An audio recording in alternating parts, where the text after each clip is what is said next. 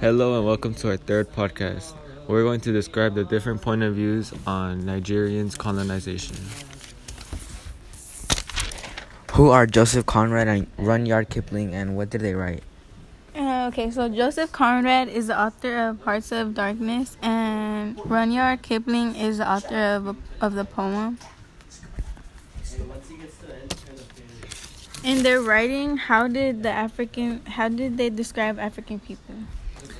So, they would describe them as half human, half child, or newly caught stolen people, basically like less than them and somewhat slaves.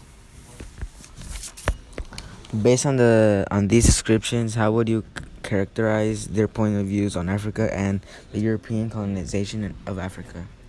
So, based on these descriptions, I would say that their point of view on Africa is they looked at them as less and they called them half devil and half child or newly caught stolen people, meaning they aren't looked at as another country as slave opportunity. Okay, so how are these authors different from Chinua Achebe? Um, Chinua Achebe focuses more on powerful people like Okonkwo, and the other Heart of Darkness focuses about like African and how they're not human. How do they write about African people differently? They write differently. Um, by Joseph's um, Conrad, writing is simpler. Um, why do you think that these differences exist? I would say differences exist because everyone has a different point of view, um, and the stories are different from Chinua because the book is based on the Nigerian's point of view. Oh, and so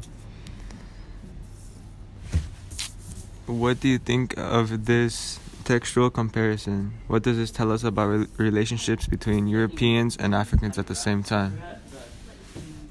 Um, so, what I can tell, they were never equal. Europeans saw them as criminals and slaves, as they were described as newly caught stolen people, and they were never given respect.